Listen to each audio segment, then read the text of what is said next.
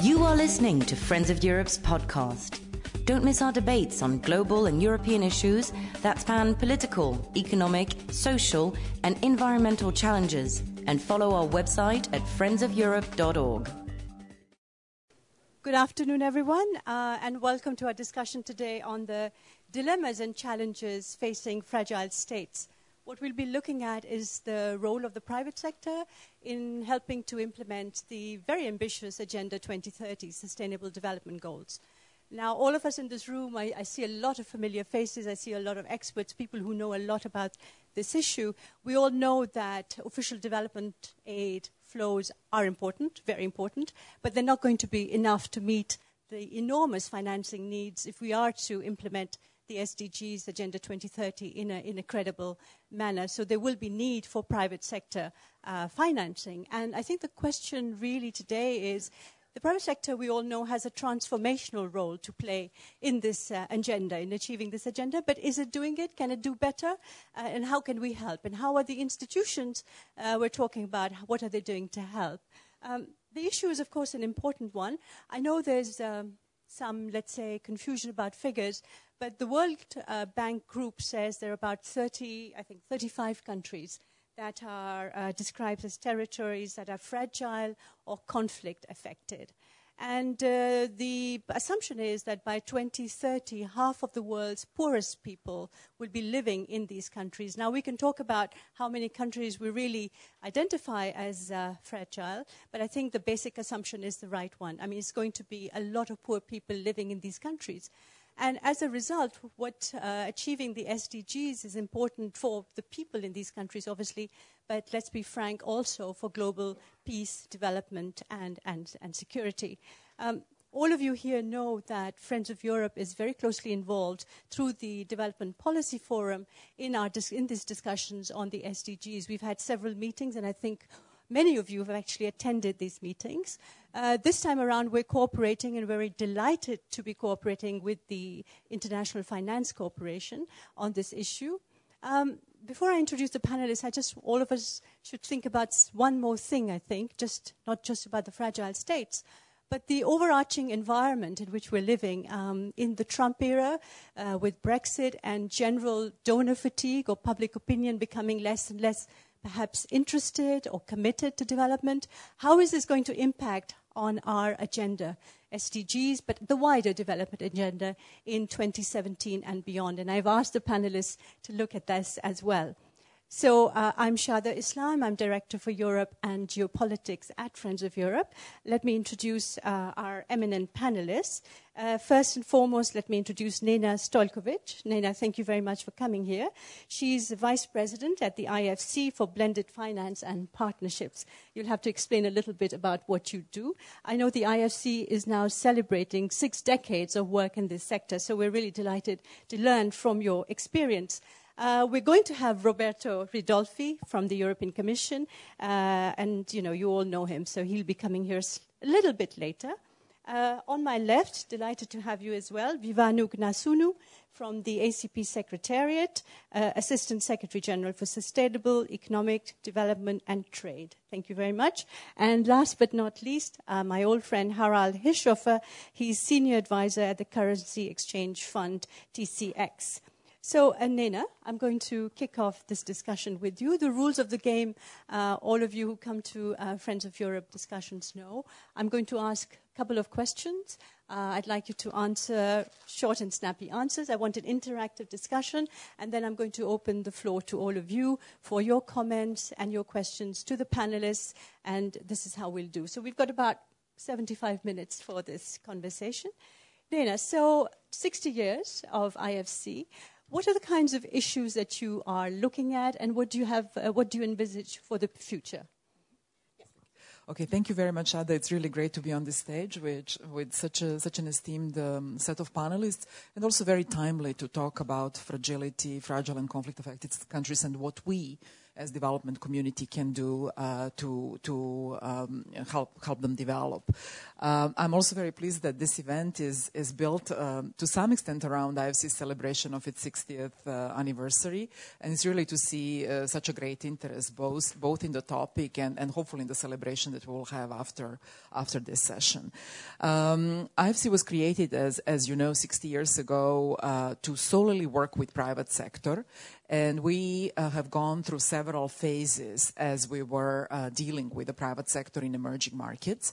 Uh, the phase that we call uh, 1.0, the initial phase, was to bring Western or foreign companies into emerging markets for the first time. Our very first transaction was with Siemens, who we brought into Brazil um, because at that time that was perceived as a risky proposition and they needed uh, to work with someone like IFC.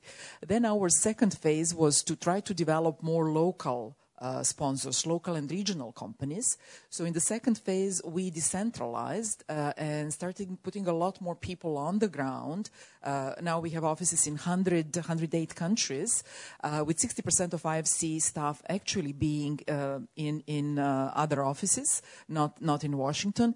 And um, we have successfully built local clients and local sponsors, again helping them both implement their projects, partner with others um, and and um, what they needed around the value chains uh, that, that, that that were needed, you know, to make uh, make make their operations happen. And um, in the era of SDGs, as you pointed out. Uh, with a very ambitious goal for all of us, um, with, the, with the trillions that are needed uh, to make uh, all the SDGs happen by 2030, we realize that 1.0 and 2.0 approach will not be sufficient. We also realize that ODA um, has its limits just because of the size of it, and uh, that the private sector will be the one who will need to invest uh, trillions into some of those uh, least developed uh, markets. And this created a new strategy, new approach for IFC 3.0 that uh, we're now talking about, which will be a lot about creating markets. Um, the traditional approaches for many of us have been to wait for a project to become available for financing and then to help structure it and strengthen it. But I think right now we are talking about not waiting for that to happen, especially in FCS countries, but really going into those countries early on and helping create the markets. Um, some examples are, for example, in the energy sector, where regulatory framework for uh, energy has to be put in place first, uh, where governments may need to set up units for uh, PPPs that could implement some of the PPPs, where we would leverage the colleagues from the World Bank, and we are very lucky to be part of the World Bank group, where there is a lot of policy work coming through through the operations of the World Bank in in, in those countries. Uh, that would have to come in first.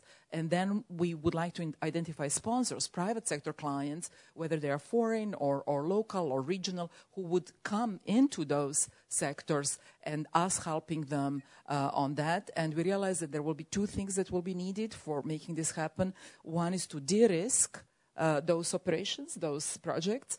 Uh, and the second one would be to build capacity, whether it is building capacity of the government to implement its own piece or building capacity of the local sponsor or the value chains that have to be developed. So we will be a lot more proactive on this upfront uh, uh, part of it rather than waiting for all the conditions to be right because in some countries, in some cases, we will be waiting for for too long. I wanted to say that in addition to strong collaboration with the World Bank on the policy uh, front, we also have to uh, partner with other MDBs, uh, other IFIs, and many other partners.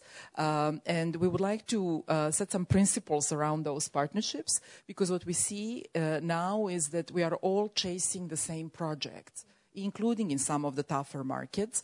And uh, our ambition through 3.0 approach is to help create, grow the pipeline of projects, help create those projects that currently do not exist through the approach that I, I, I explained.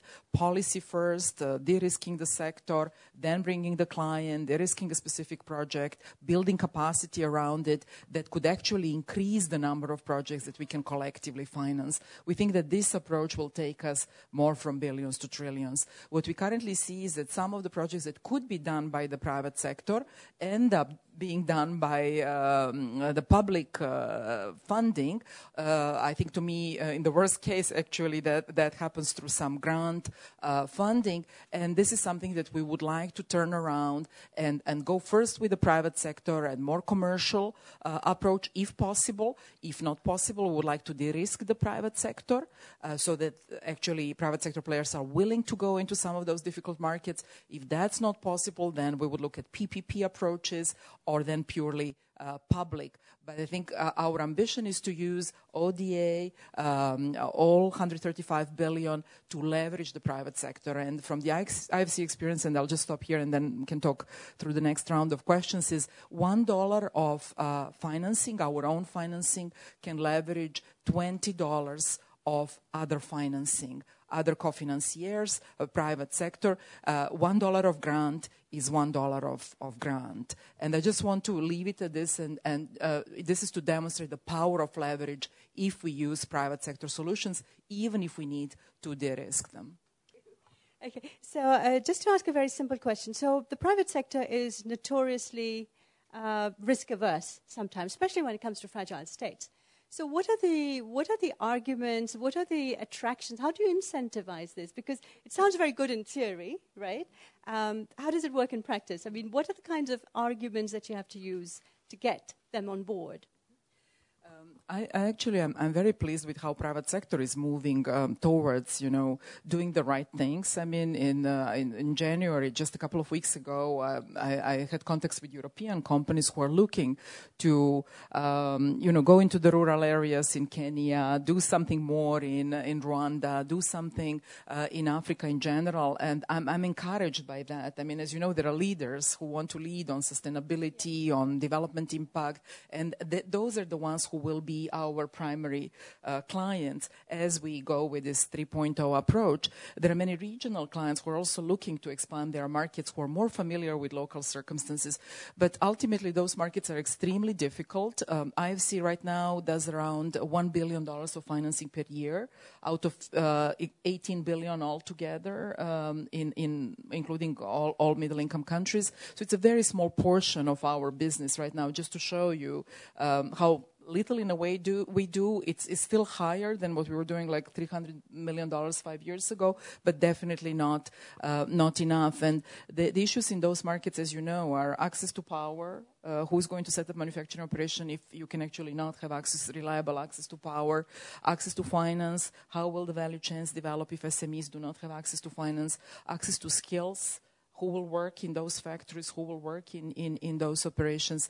And obviously, maybe first I should have said investment climate. I think there has to be a good demonstration of fact that it's easy kind of to set up businesses. It's easy to bring uh, private sectors in. So we are trying to address those more systematic issues as well through a combination of World Bank policy reforms, work with the governments to strengthen the institutions, uh, but at the same time also trying to put our own advisory services to de-risk some of those those sectors. I wanted to mention an example of Azito Power in Cote d'Ivoire which is a deal that we are very proud uh, of because uh, we were able to start with the policy reform that the World Bank uh, was doing. This is a thermal power plant that will bring access to power to 2 million more people and with a very positive climate, climate effect with about 800,000 um, CO2 emissions reduced. Um, incredibly transformational project where the World Bank uh, came in first to do the sector reforms. Then IFC structured a, a transaction.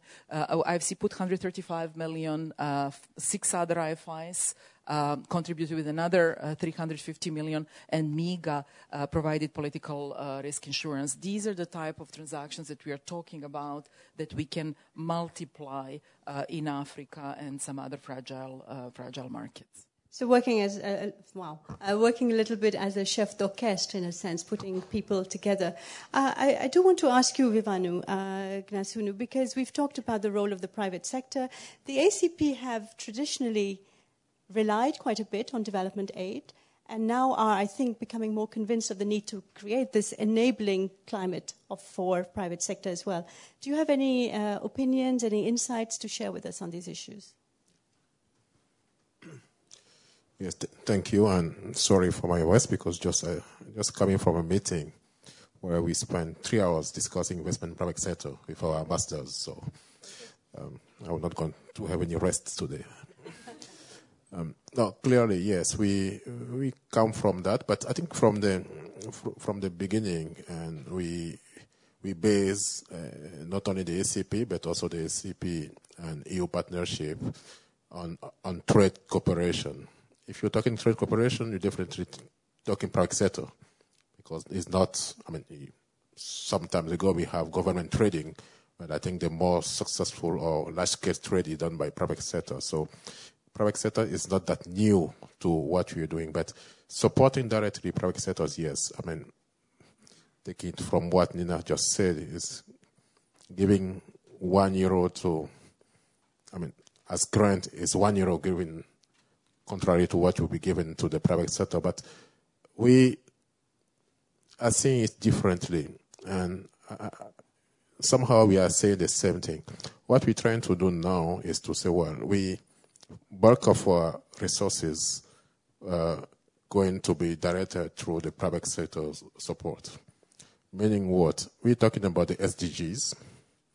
And looking, ACP is African, Caribbean, and Pacific states, where we have 48 countries in Africa, 60, 60 in, the, in the Caribbean, and 15 in the, in the Pacific. So when you talk about fragile states, we, we talk also about vulnerable states, because the fragility in terms of exposure to conflict, yes, but also to natural disasters because somehow the consequences are quite close. Some are human made, some are natural.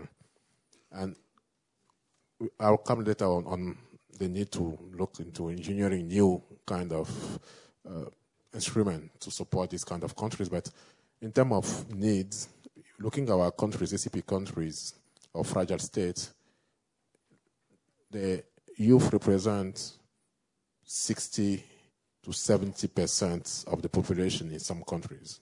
Depending how, depending on how you define the youth. But looking at the figures put forward by the African Development Bank, recently uh, President Adesina was saying that we have about 80 million unemployed youth the, on the continent. And every year we have another 12 to 15 million coming to the market, and we are able to create only 5 billion, maximum 5 million jobs. So every year we have more or less about 10 million new unemployed youth. So where are you going to find job for them? Because that's for me, this is the basics. If you don't respond to that, you can forget about all the rest of the SDGs. That's the only thing we have to focus on. And of course, the rest goes with it. That's why we're trying to say, well, we need to support big business, of course, but we need to really try to look at the kind of activities which create employment, the largest numbers of employment. And we're talking about, uh, uh, Nina mentioned agribusiness, but how best to tackle those ones? If you're looking combined with the situation where in some sector, cocoa or coconut sectors, the average age of farmers is beyond 60, 60 years old. No, no, no youth is interested in going to agriculture. So how you create that interest? Even in countries like Cote d'Ivoire, where this three used to be uh, agriculture, was create the, the, the, wealth of the countries. So we're trying to see how to make agriculture again sexy for the youth to, to, to go there. So for that to be, you need to show them that there's an opportunity to, to finance activity in, in agribusiness and they are not necessarily looking at big projects. Average, I would say, is between 50 to 200,000 euros projects. Those are not in the range of the IFC, none of the private equity institutions. So how do you tackle that?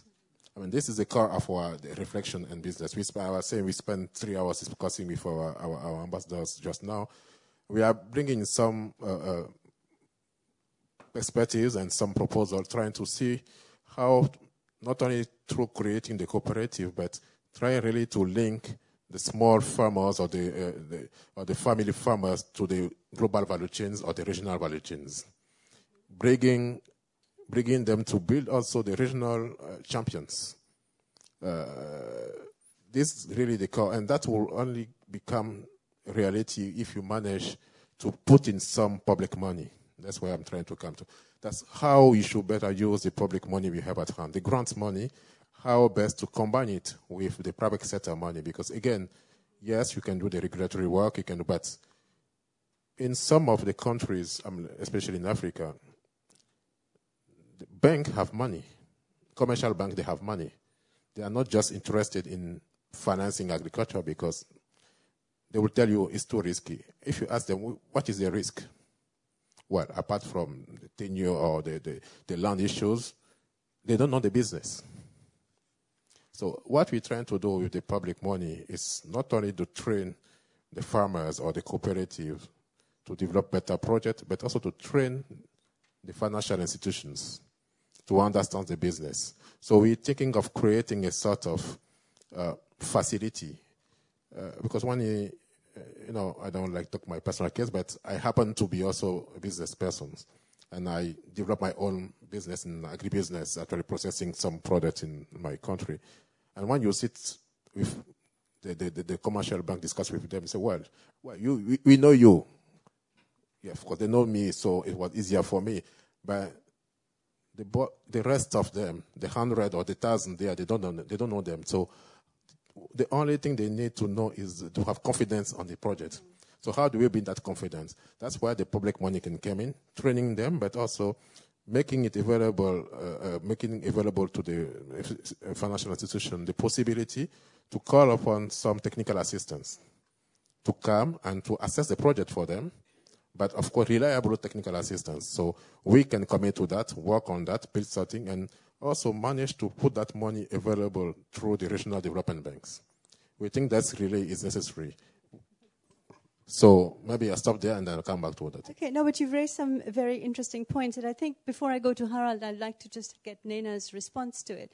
How do you make sure that the sectors that you're investing in, the private sectors, uh, private businesses investing, are the ones that are actually needed to create the kind of jobs that uh, you've talked about?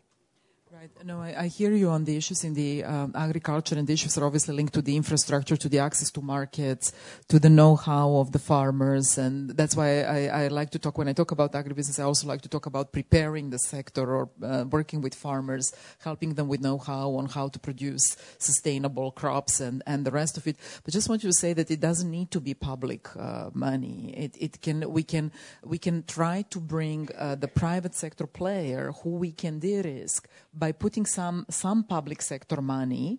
Um, uh, that's what we call blending, right? And and de-risk uh, that particular operation for the private sector, but ultimately have um, have create some sustainability over over time. This is this is what we are trying to accomplish. And um, in in IFC, we uh, will talk a little bit about EIP, um, but I, I, just want to say that we have a very similar uh, tool. For the first time in 60 years, we were able to secure 2.5 billion billion dollars from the IDA fund, Fund for the Poorest, that gets replenished every three years, because there is a belief that we can actually do some of these things through the private sector. So we'll have access to, to 2.5 billion of IDA 18 uh, to uh, implement private sector solutions and de-risk private sector players, whether it's agriculture, energy, or, or, or some other, other, other sector. So this is where we are trying to shift. This is to us this 3.0, because if we demonstrate that private sector can be in that agri operation in that particular country, more of them will be willing to come. The market will be opening up and the sector will be opening up. So this is the private sector window you were talking about earlier. Okay, thank you very much. Harald, you are the voice of uh, private sector here on the panel. Let's hear your comments about what you've heard so far. Well, um, it's it's really not really only private sector because most of our shareholders are development banks, and actually, Nena is sitting next to me, and the IFC has invested uh, 30 million into TCX. But Allow me briefly to introduce you uh, as ve uh, the vehicle which, which we have been managing now also for 10 years. We also have an anniversary this year. It's a 10 years. So we have, we have started to learn how to walk, and now we are ready to run, uh, hopefully very fast, with all the youthful energy of a 10 year old institution with um, experience. We have um, perhaps I, I, should reach out further. I was with the IMF for, for 14 years before, and when I left the IMF, people thought I'm crazy to join uh, an institution which wants to hedge currency risks, very exotic currencies. Cannot be done. Now, we have done it. We have done it uh, in 700 transactions in the last 10 years of our operating history. Um, we have uh, hedged about 4.5 billion, mainly in micro sec- uh, microfinance and SME financing. And if you think that the average loan size is 200 to 300 dollars, you can imagine how many people we have protected over 10 years. And we are now ready to present here uh, a, a, a, an initiative where you say, look, if you want to help in fragile states, you know, look at the macro risks. Not, don't look only at the individual business. Look at the macro risks which these managers cannot influence. Because this is sometimes the main barrier. And, uh, and, and TCX has been working with its shareholders, FMO, IFC, um, uh, most uh, European development banks, to, uh, to develop solutions in local currency where you finance these SMEs in local currency and thus take out the risk. However, we have still some obstacles because um, what we have noticed when you go into very fragile states, and for example, I, each one has a different definition of fragility. I, I looked it up and I came to 19 states, perhaps because fragility is our bread and butter. So we, we assume we are only acting in fragile states, right? Uh, we're covering about uh, 70 countries. Um, so for, for say the truly, the truly fragile states, you know, depending on the definition, are 20, 30. And TCX can offer in most of this, those, except seven, now solutions. We have done actually in the 20 most fragile states, or, or 11 most fragile states, 360 million of transactions over the past few years. But we, we face a challenge, and the challenge is that these risks sometimes are so high that a private sector project simply cannot pay for the insurance if it's well priced on a sustainable way. And that's the challenge which we need to overcome. Uh, blending, yes, we will discuss one day tomorrow about such solutions. I think that is a very good uh, way, and, and the IDA private sector window is, is guiding us in the right direction there too, and hopefully also, also resources available. But um, uh, I, I, think you know there are, there is a lot of opportunity coming, and I'm very optimistic. Okay, thank you very much. So we still don't have uh, Ricardo with us, but uh, he's promised to join us. So we'll wait for the questions uh, to him later on. But I'd like to open the floor now. You've heard the opening salvos from our panelists. As I said, there's a lot of expertise here. It's quite a question to ask. Uh, please uh, put your hand up, identify yourself, and my colleagues have microphones that they'll bring to you. So uh, I'd, I'd, urge you to start asking questions. Uh, please, over here, um, Raphael, but please keep your hand up. Could I have a show of hand of hands of people who are going to be interested in asking questions? Very good. Very good. Okay, please, sir. Hi, I'm Jesse Griffiths from European Network on Debt and Development, Eurodad, here in Brussels.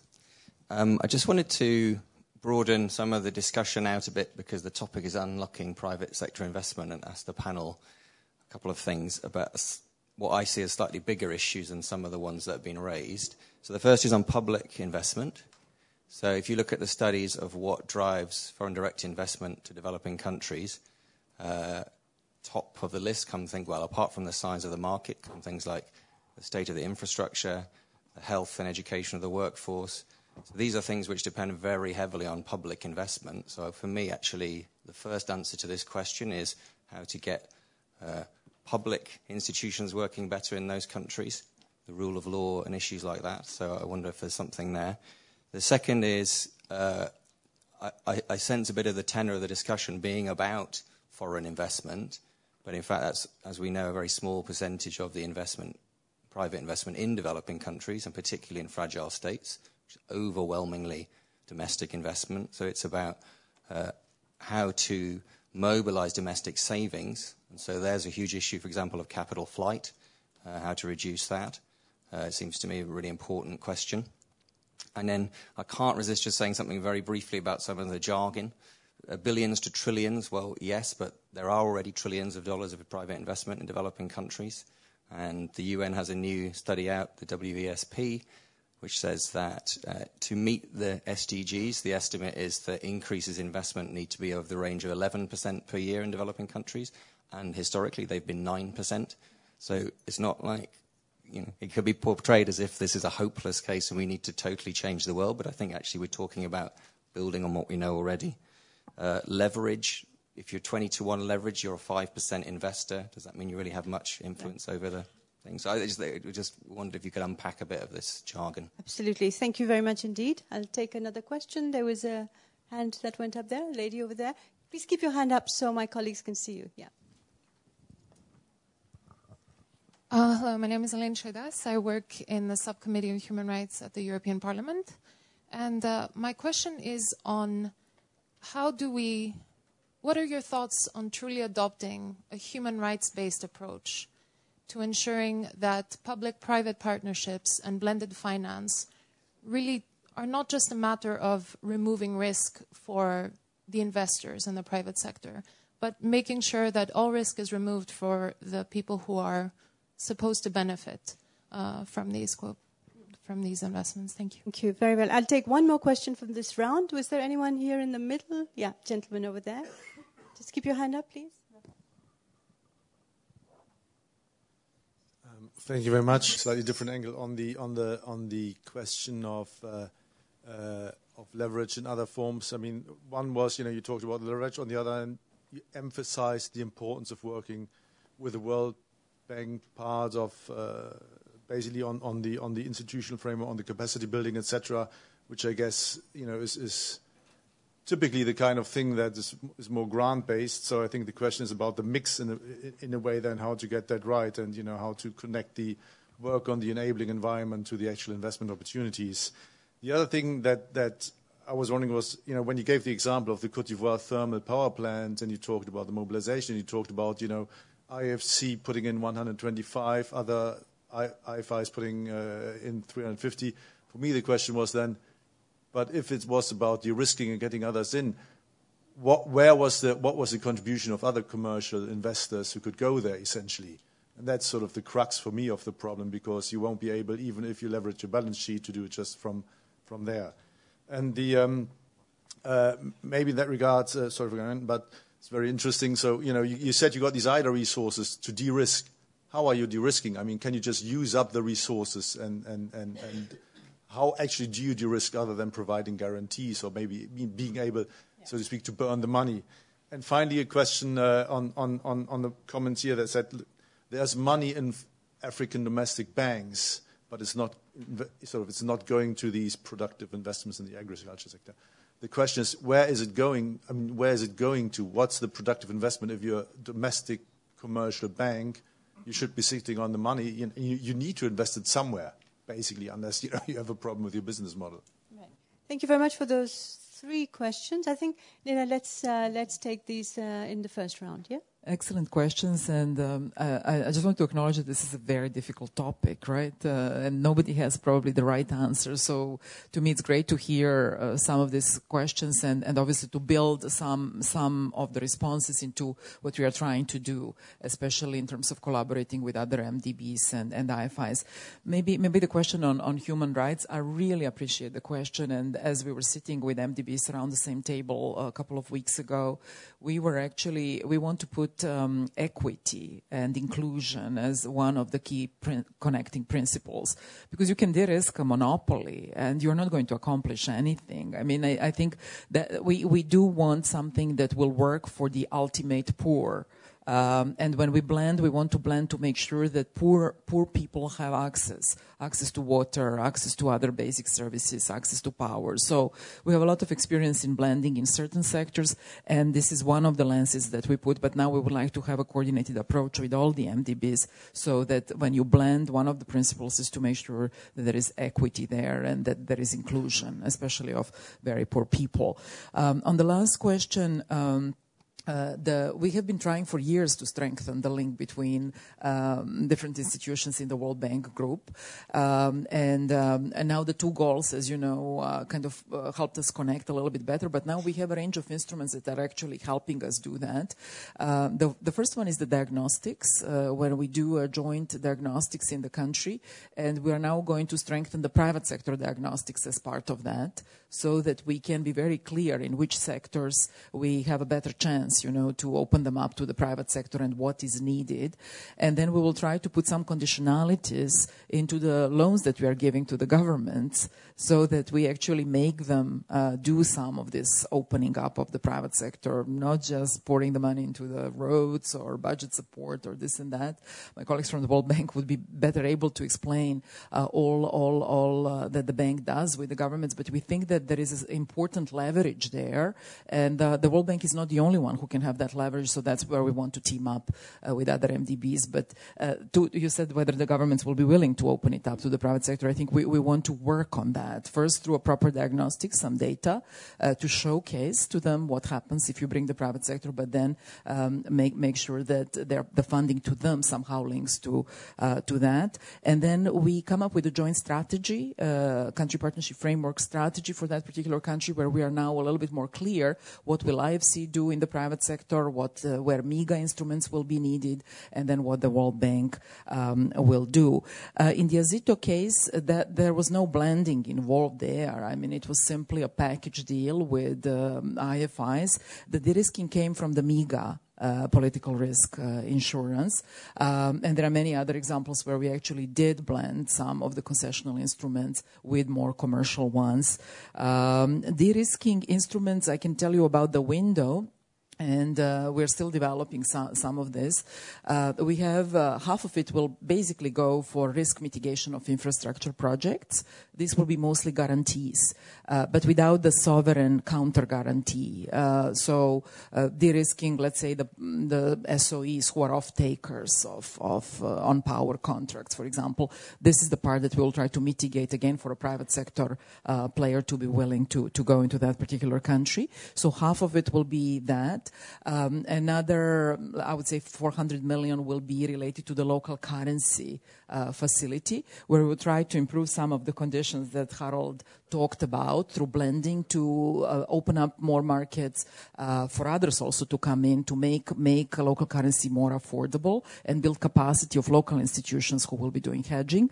And uh, building capacity is also the way to de-risk, by the way, when you help the clients deal with environmental and social issues, with management issues, with value chain issues. So that that would be kind of underlying all of the tools.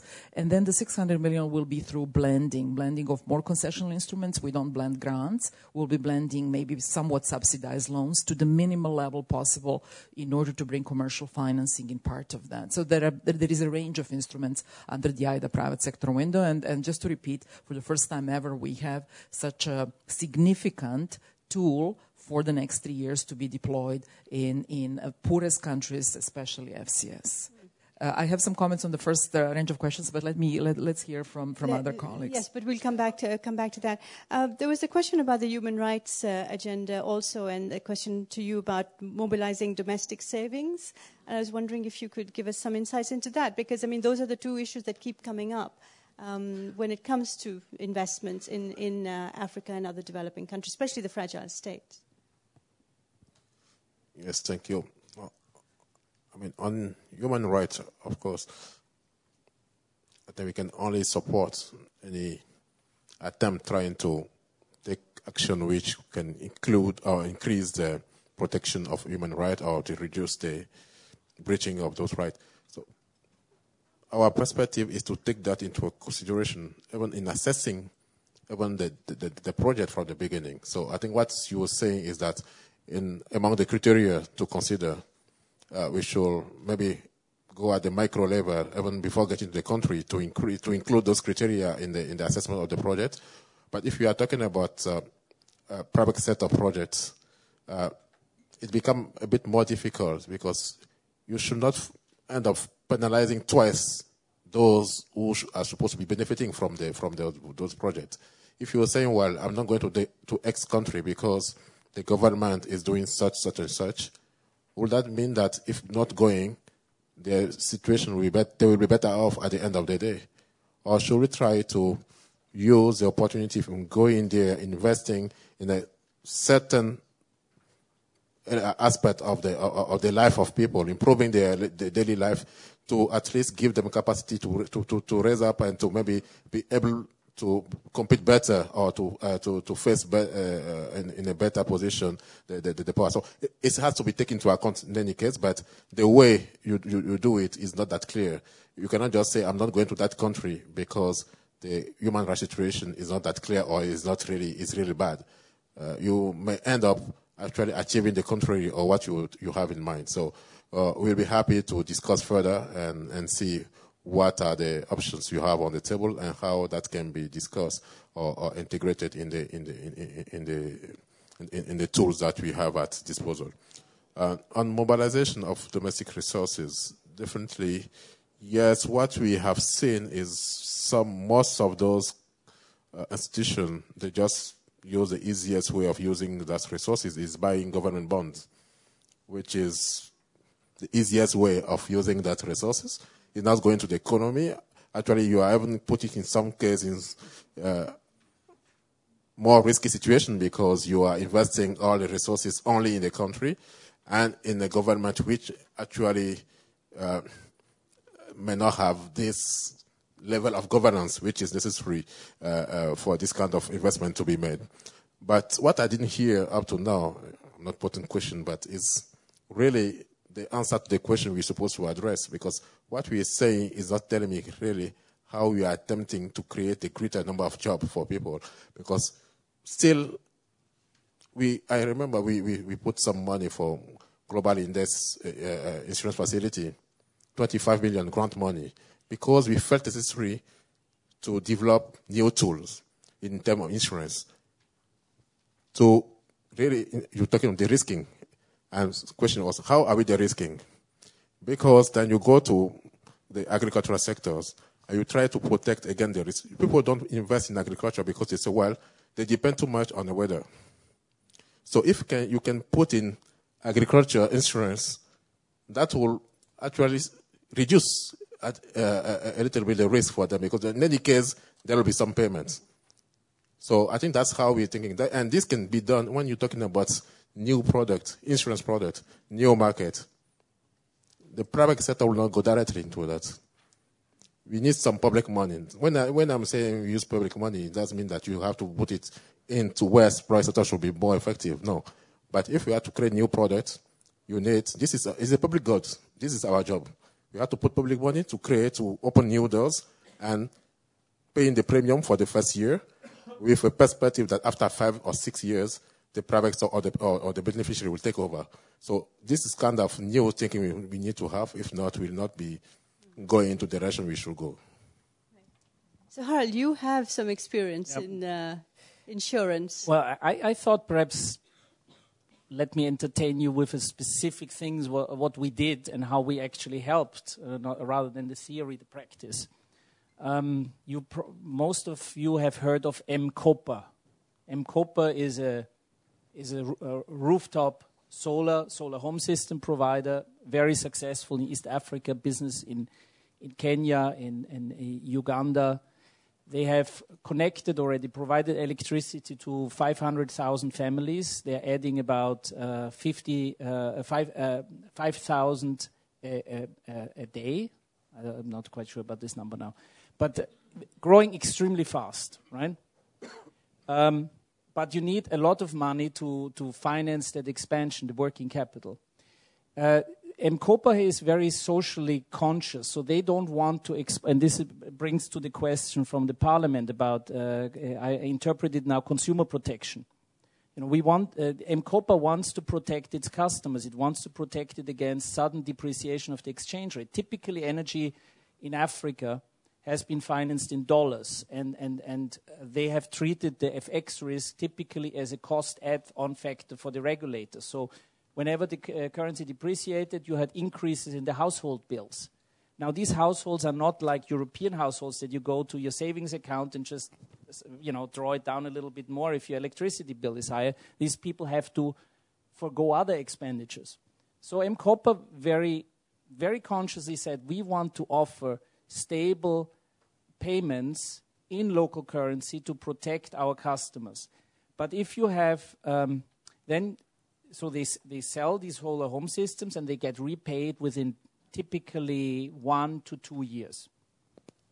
So it's like a microfinance business. Problem is that they need to pre-finance these systems they are selling at uh, local uh, currency installments. So in order to pre-finance, typically they receive loans in, in, in dollars or euros, and they have approached responsAbility, which is a, is a, it's, a, it's a fund in Switzerland or, or in, in, Luxembourg, based uh, in Switzerland, the operations, which is very much involved in microfinancing, and they have expanded into the solar home system suppliers. Now, uh, they gave them a loan in local currency, and they hedged it with TCX. All of that required no grants. There was no subsidy involved. It was all done on market terms in a very sustainable way. So, so in that way, we have, with new innovative technologies, delivered uh, a, a, financial product which was very healthy and was very sound for the final consumer. And we have created access. And access to energy means there are no kerosene lamps burning.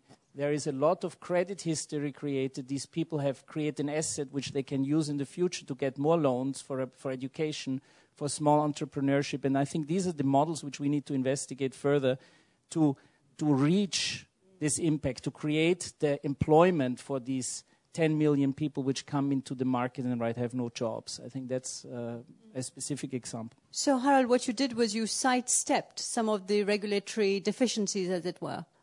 Just went directly to the consumer, directly to the person who was using it.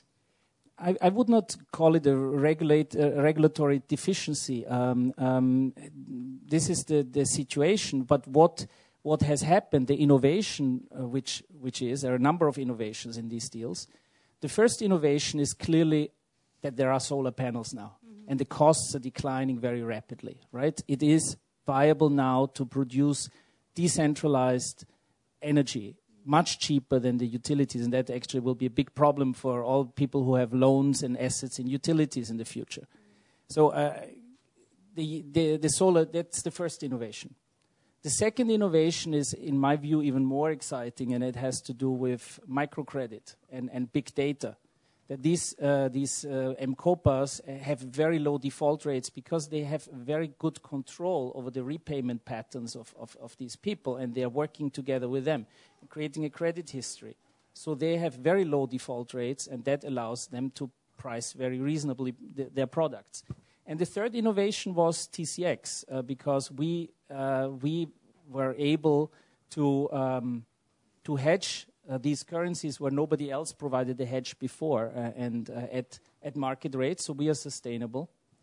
Um, we have survived four, four, four global crises and completely intact our capital. So uh, that's uh, important to emphasize. Because if you want to go from, from billions to trillions, you need to have high efficiency in the utilization of capital. Mm-hmm. Uh, before I go to you, uh, is it something quick that you want to respond I want to, to? go to the first question, okay. which I thought was very I, will give you the floor in a second, but I have some more people coming in, and then let's do another round. So the gentleman over here. Uh, uh, thank you, Madam.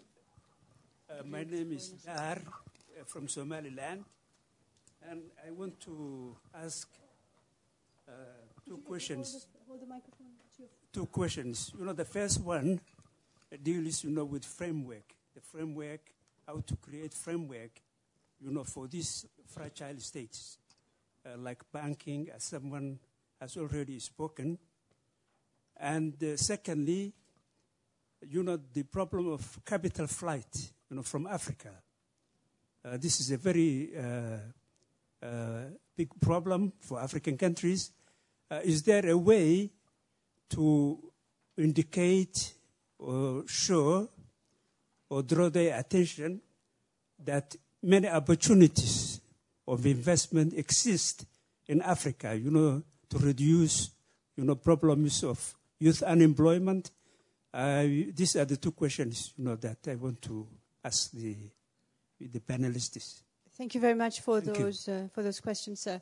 Uh, anyone else want to come up? I had seen, yeah, I had seen several hands there. So, uh, gentlemen over here, just keep your hand up, and then over there, yes, there.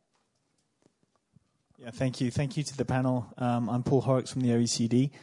Um, just a question in terms of the sectors. You've spoken a bit about um, agriculture, infrastructure. I mean, when we're talking about fragile states, I would assume that you know you're trying you're talking about economies that are really on their knees. So thinking a bit more about which sectors you would invest in, thinking about revenue streams, um, it'd be good to get a bit more uh, depth from the uh, from the panel in in terms of what they would think about whether it would be financing uh, sectors, SME finance. So just get get get a bit more sense um, how you would do that because if you need a revenue stream to be able to, to, to get the financing. So I just appreciate your, your perspectives on that. Thank you. Right. So what goes first? What goes second? The sequencing of how you move, really. Yes. Yeah. Yeah. Right. Okay. Gentleman over there, please. Uh, Hi, good evening. My name is Milan Pajic. I'm from the Foreign Trade Association, and we promote uh, sustainable global value chains. My question to the panel is uh, what do you think is the role of the trade policies of the developed countries in unlocking private sector investment? As we know, it's uh, useless to have any investment in countries if then, for example, these countries cannot export their products back to the consumer markets of which are more developed. Thank you. Thank you very much. So, Nina, uh, you can go Um, back right. to the Uh, question. yes, I, I wanted to go. It was a very interesting set of questions, the first round, um, and just wanted to reiterate again um, that IFC uh, works with both foreign and local companies, and they explain the difference between our 1.0 initial approach and the 2.0 approach. For example, what we experienced in South Sudan is that it's much more likely to get uh, a regional company, a nearby uh, kind of country like Kenya, to to have confidence in, in South Sudan at that time and, and to invest than let's say any any foreign sponsor. So we really work in parallel on on, on both fronts. Um, I I also appreciate your point on billions to trillions, and maybe we overuse this slogan, but I just wanted to clarify that what we are trying to do uh, here is to um, not to go at least from billions to millions that was the approach that I was say, I was talking about, which was private sector first. Uh, we have, for example, an, an, unfortunate experience where a port in one of the African countries was funded solely through public uh, sources, plus a hefty grant from one of the donors, where we think that those 600 plus million could have actually come from either a PPP approach or a combination of private and public. Because uh, I, I take your point on public sector financing, but public sources are scarce. Uh, and uh, you know uh, it, it, it, they will never be able to be uh, fully used for, for funding what's needed. And then on the other hand, the private sector will bring those jobs that, that we all talk about and care about. So uh, in infrastructure, I mean, there is we know that there is a gap of around one trillion dollars per year. That, that that's for sure. And then the question is how that gets kind of accumulated if we don't uh, start removing um, that. that. Um, I wanted to men- mention a, an example of a Haitian company um, where IFC was able to actually bring that operator from Dominican Republic into Haiti, which, as you know, is very fragile. Um, and they created thousands of jobs, but then there were all kinds of problems that that created to the nearby citizenship, to the sanitation issues, to um, the, the living conditions of those people, where obviously those could only be solved through a public financing. So we do look to a public sector to provide complementary infrastructure, but I would just go back to the principle that there is really no, no need to use scarce public money if private sector could be brought into that. That, that, that these are the principles that we want to um, agree on with, with the MDB community. I want to uh, welcome our friend Roberto Ridolfi. Thank you very much for joining us. I'm just going to let uh, Nina take a couple of other questions and then ask you. I think we're interested in how you're going to align the investment plan with the, what already exists or what's going to be your sort of synergies that you can forge uh, in the coming months. But Nina, do uh, do answer some of the other questions. maybe my colleagues also have, have thoughts on that. I mean, it, it's very hard to talk in general about sequencing uh, of the sectors, but as I said, for us in, in fragile and conflict um, uh, situations, it's um, investment climate in general. Uh, which includes uh, trade and competitiveness and advising governments on, on, on issues related to that. Um, uh, access to power, because without that, I mean, nothing else will probably work. Um, access to finance, including to SMEs, and uh, skills basically education, vocational training. So, uh, but in different countries it's different, and we capture that through the diagnostics, as I mentioned, and then through the through the relevant country strategies. We're focusing a little bit more on on technology and um, you know, the broadband issues because we think that that can drive some of the businesses and entrepreneurship in Africa. And focusing also on venture capital so that we give access to uh, kind of equity funds, especially to startups. And, and so uh, there are some, some new, new areas. Um, and I already touched on trade and competitiveness. I think that's one of the key areas where we are putting a lot of efforts uh, into Africa, notwithstanding the development countries, um, you know, rhetorics, I think, because we deeply believe in, in competitiveness. Mm-hmm. Uh, would you like to comment on some of the issues, especially about the capital flight and trade? Well, quickly, those are things we all agreed on in, in Addis last year to, to work towards mobilizing better the domestic resources. And we have our part to do, but I think that's why we're also in dialogue with our, uh, not only in OECD, but also those who are closer to you, the EU, and to say, we also, we'll be trying to keep the money, but you should try to also put more, I would say, firewall at our level. Because if the money leaving our countries is going somewhere, so what we need to do is work together to make sure that when the money come to you, send it back to where it's come from, and we try to do to keep doing the, our, our, our part also on that side. So. Okay, so uh, uh, Roberto, I am going to ask you the ask you the question. Thank you very much for making it. I'm sure you were stuck in a very interesting meeting. Uh, but do do do tell us do tell us uh, a little bit about the. I think you met earlier today. Some kind of plan or uh, agenda that you have for working together with the European External Investment Plan? Indeed, thank you, thank you. The Friends of Europe, uh, they may arrive late, but they arrive always. And uh, I think uh, for me it's an honor to be with you. And uh, yes, we are having very interesting conversation with IFC as we have launched conversation with the European financial institutions and most importantly, as we exchanged this morning with the EDFIs, that now have to start to play a much, much bigger role in all this picture. The EDFIs are the European Development Finance Institutions.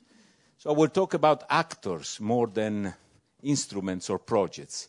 The word projects we have to eliminate from our vocabulary.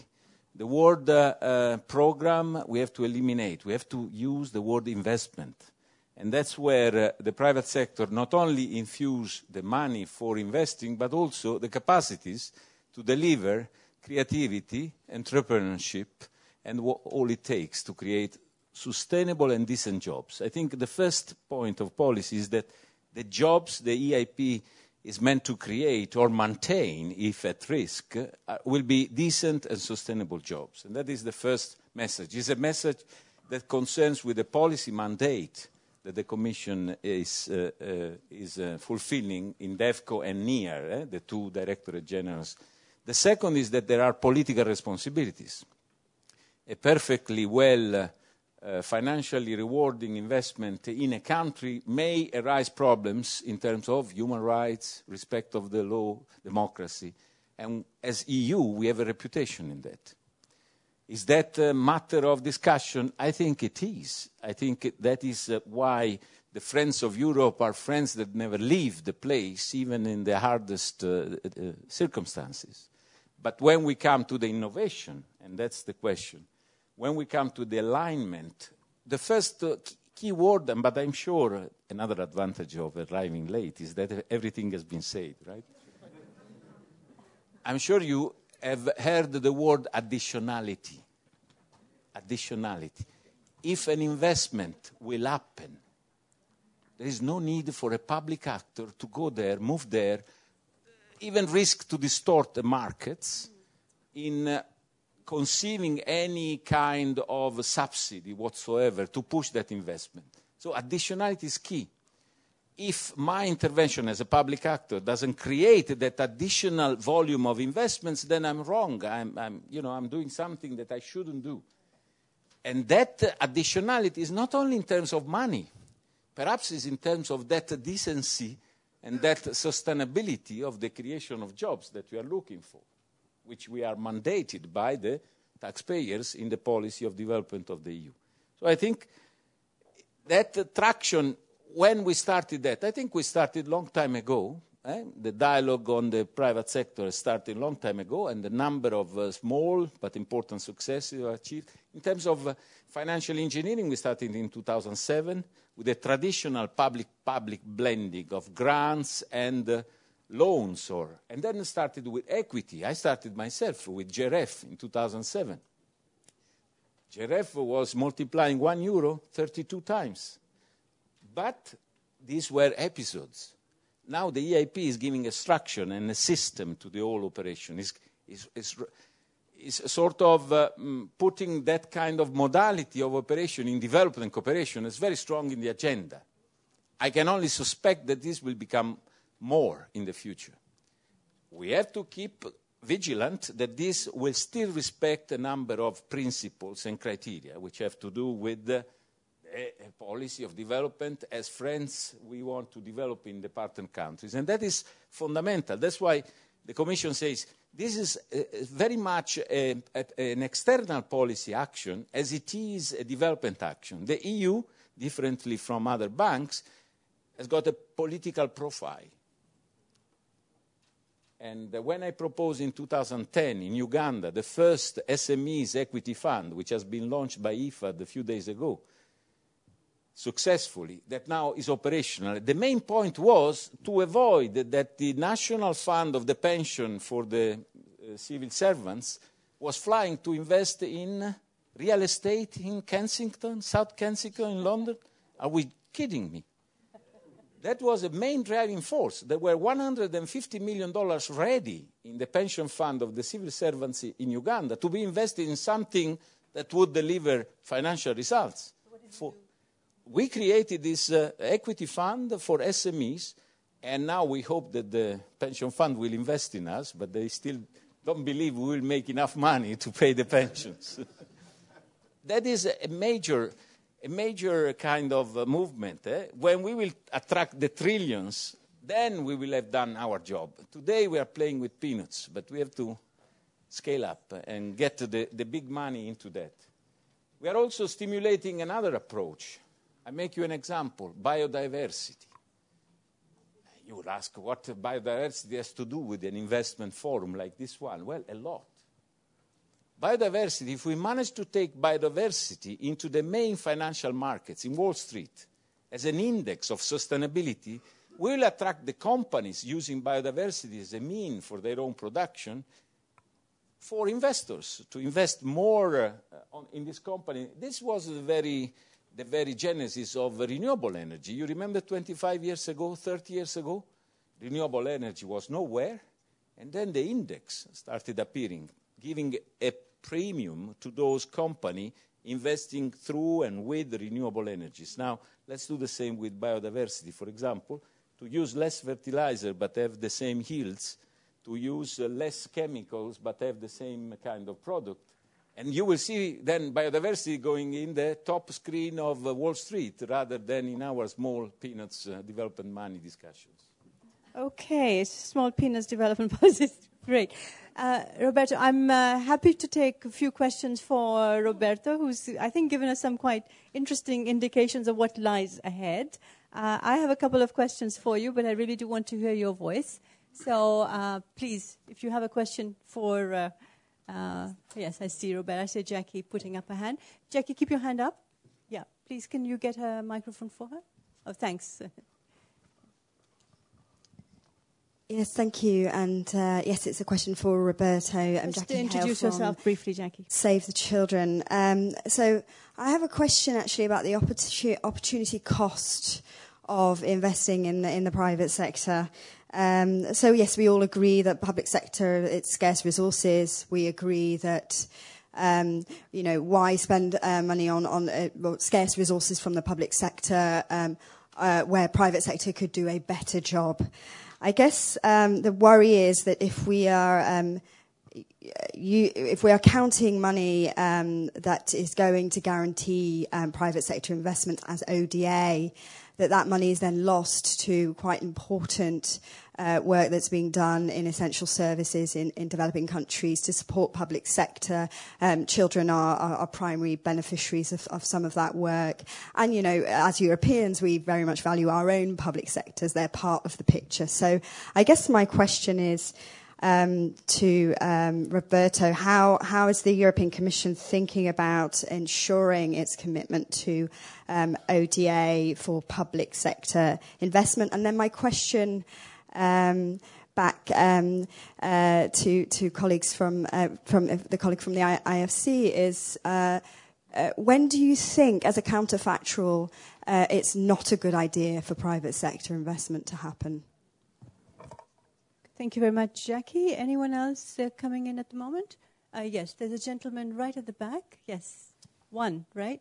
Yes, good afternoon. Uh, my name is Brandon. I'm from the One Campaign.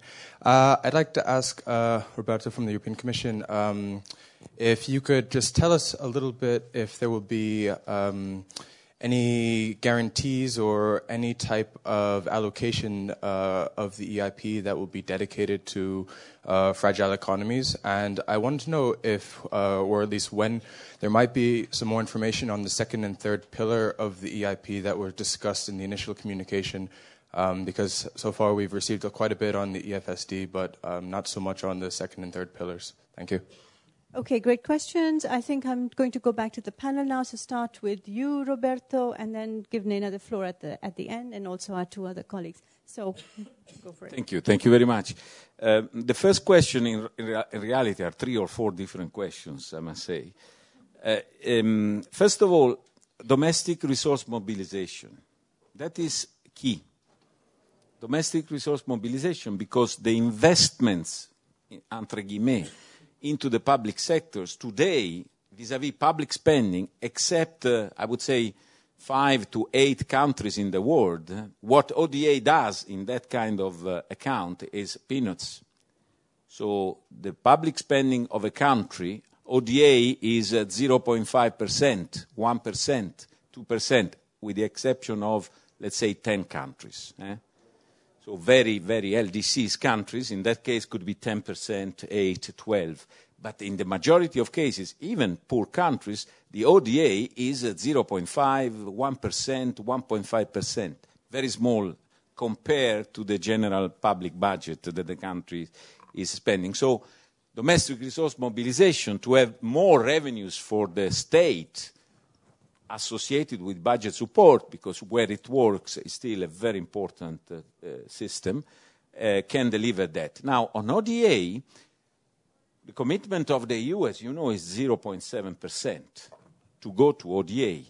Now, the ODA discussion is a separate discussion from the discussion on what to do with ODA, right? In fact, what we are proposing to do is to use the ODA, which is today not up to the level committed, in order to increase it, in a sense. Doing ODA stuff, doing ODA things. Uh, on, the, on the calculation of it, I know that in Paris there is a, a number of people discussing from morning to evening all these important matters, but let's forget that for, a, for an instance. Let's go back to practicalities, creating jobs. And therefore, for me, if we can multiply the, the 0.3, 0.33% today of the EU into multiplied by 10 into 3.5%, you know, that's a lot of money. And that's my point. Now, uh, for the friend of, of, one campaign, I think on fragile economies, you are very right, spot right on, because it's very easy for a number of my friends, uh, bankers and investors present in the room, to invest in easy countries where there is the judiciary that address torts, where there is a relatively well functioning of the state and all the systems. You get a license uh, to do things, uh, you don't have to pay too much for corruption, stuff like that. But when you have a fragile situation in terms of governance, then additionality is the key word. So then we want to play and uh, we are having a conversation with IFC, and the vice president knows that, because we need to push the accelerator on those situations where it's more difficult. We have launched ElectriFI and AgriFI for that small kind of uh, investments that today will not uh, find any hospitality in big banks because they are too small vis-à-vis the transaction cost that they entail. On the second, third pillar, you are again right. Second pillar is technical assistance, and we are doing a lot as European Commission today, as we speak, of technical assistance in many countries. Many technical assistance facilities, preparing projects, preparing legislation, assisting countries' capacity. Now we have to put this together. So we have to make it uh, synergetic with the investment and with the third pillar, which is the dialogue with the private sector. The dialogue where we listen to the private sector, what the private sector is looking, and we bring the private sector to the government, or the government brings the private sector to the investors, so that we then short circuit. To do that, we will have to do some steps inside the house. The Commission is moving into creating a one stop shop, a web portal that will make the difference. And I I long to announce that now, I think in six, six months we should have it. A one stop shop, a web portal where any private operator can find everything it needs uh, without going in 20 different sites and will be dispatched to our delegation, to our financial institutions. That is a dream, but you know, one year ago the investment plan was a dream as well, and now we're getting closer. Thank you very much, Roberto. So, Viwanou, your comments, please. Uh, can you pass the microphone?